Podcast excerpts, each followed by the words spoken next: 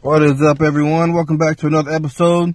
And on this episode, I just want to talk about something I just did. I think I did it last week, and that is file my taxes. So I finally filed all my taxes. I had to wait for a really long time. My bank was taking a while with some of my brokerage firms telling me about all the money I lost this past year as far as trading goes because I didn't know what I was doing. Still don't really know what I still don't really know what I'm doing, but you know, practice makes perfect. So I had to wait on the 1099 for that. But I wanted to talk about some of the tax deduction, deductions I got. I will say this is probably the biggest tax return I've ever gotten. I've never gotten anywhere close to it. And that is mainly because of three things right now.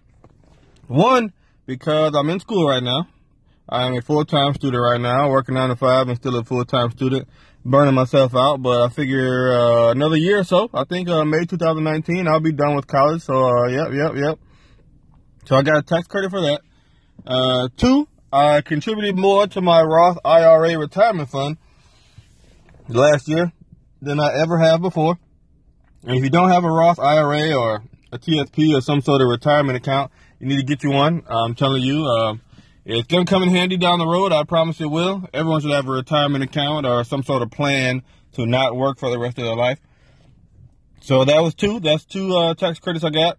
And the third reason I got such a hefty return this year, more than I've ever gotten, it wasn't super hefty or nothing like that. It wasn't like ten thousand dollars, no, nothing crazy like that.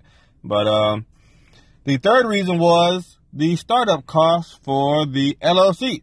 And of course, disclaimer, when I say the startup costs for the LLC, the LLC is still not making me any money, by the way. Not at all. The business I started early this year, late last year, haven't earned a dime from it. It's been about three, maybe four months. Hasn't earned, hasn't earned me a dime. But I did get to subtract the startup expenses from my taxable income, which helped out a whole lot. So I'm gonna go down these one by one and just talk about uh, how much I got for each one, or approximately how much I got for each one. And um, yeah, so let's get started. Um, I am not a tax professional. Do not get that twisted. I am not a tax professional. I am not a financial advisor. None of that good stuff. I'm just talking about what I personally experienced when I walked into the local tax store and they did my taxes and walked me through it. You know, I will say I think most people, if you don't have any brokerage accounts, which you should, if you, you know, don't have an Roth IRA, if you're not in school, you can probably do your taxes yourself. But a lot of times, if you are, you know, if you have a few brokerage accounts or if you're in school or things like that, it's probably better to let a professional do it because you might be leaving some money on the table and not even know it. Okay. Let's start with the first one I was talking about, the college credit. These, the credit that you get on your taxes for going to school. And I actually, I mean, I knew this, but I didn't know, you know, to what extent because I had been going to college before, but I wasn't a full time student. And uh, yeah, so you get a good tax return. I want to say up to twenty five hundred dollars for being a student. You know, depending on how much your tuition is and your books and all that good stuff. I want to say up to twenty five hundred dollars. Don't quote me on that though. I didn't get twenty five hundred dollars. Don't think that's what I mean. But uh, it was uh, it was a sizable amount though. It was way more than I expected. So you can get a tax credit if you go to school. So take your tail to school, take some classes, take some courses, you know.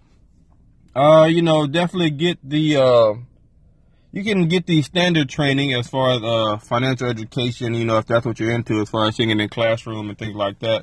You know, because I, I'm also into self education as far as buying financial education books, you know, Rich Dad Poor Dad, the Cash Flow Quadrant, you know, reading any autobiography of Warren Buffett or things like that. But you can also get the traditional route as far as your financial education goes, if that is more your style. And you can get a tax credit for going to school, okay? So, that's one. Two, what was the second one I said? Ah, the second one. The second reason I got such a hefty return on my taxes is the Roth IRA. Start yourself a retirement account, a Roth IRA, a, tradi- a traditional IRA or a Roth IRA or a TSP, anything like that and I know for a fact the Roth IRA, the most you can put into it in one year is $5,500. You know, and you might be thinking that's a lot of money, but it really isn't in the grand scheme of things, you know, depending on how much money you make uh, throughout the year, obviously. But I believe it is 230 every two weeks, and you will max it out and get your $5,500 uh, maxed out. It's actually two twenty nine and some change. Actually, it's actually two hundred twenty nine dollars every two weeks, and you will max out your Roth IRA uh, for the fifty five hundred dollar mark by the time next year rolls around for your taxes, and you can get a tax credit for that as well. So looking into doing that, man. Just automate it. Just automate it. It might sound like a lot. I know. I swear, I, I was the same way. You know, when I first heard about it, man, I'm not giving up two hundred thirty dollars every two weeks or X, Y, and Z until income tax rolls around, and then I'm like, I'm glad I did it.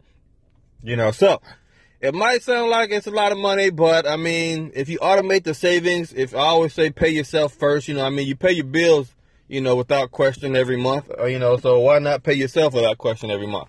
You know, so look into it, man. Start a TSP, start a, a Roth IRA or any sort of retirement uh, savings account, and you can get a tax credit for it at the end of the year.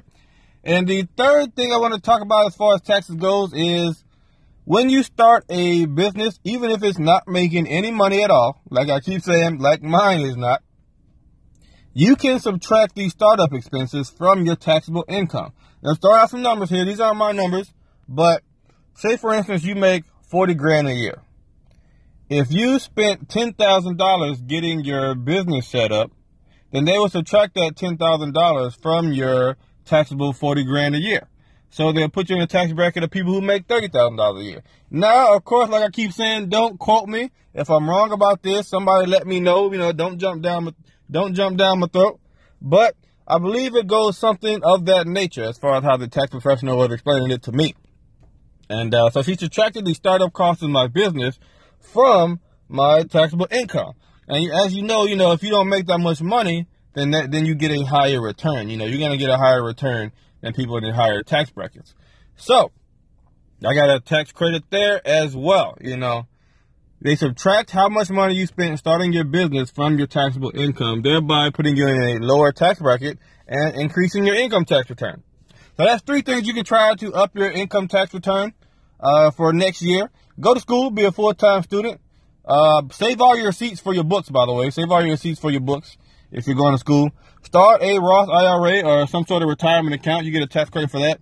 And if you start yourself a business, which I hope everyone tries, even if it's not making any money, um, you can subtract your startup costs from your taxable income and get a higher income tax return that way. All right. Like always, thank you all so much for listening. You know, this is just a quick fix for me. I just wanted to talk about my income taxes and, you know, the different things I try to learn every day. You know, oh, this is something I wish I had learned in the future, by the way. I wish I learned to do my taxes years ago. But it's like I just decided to be an adult around two years ago. You know, I just kind of floating through life before that. So, yeah, man, thanks for tuning in. This is uh, Griff with another episode of Wall Street Wears Gold Teeth. Check me out on social media at Wall Street Wears Gold Teeth. Make sure you check out the website, wallstreetwearsgoldteeth.com. Check out the Shopify store, wallstreetwearsgoldteeth.store. And thanks for tuning in, and I'm out.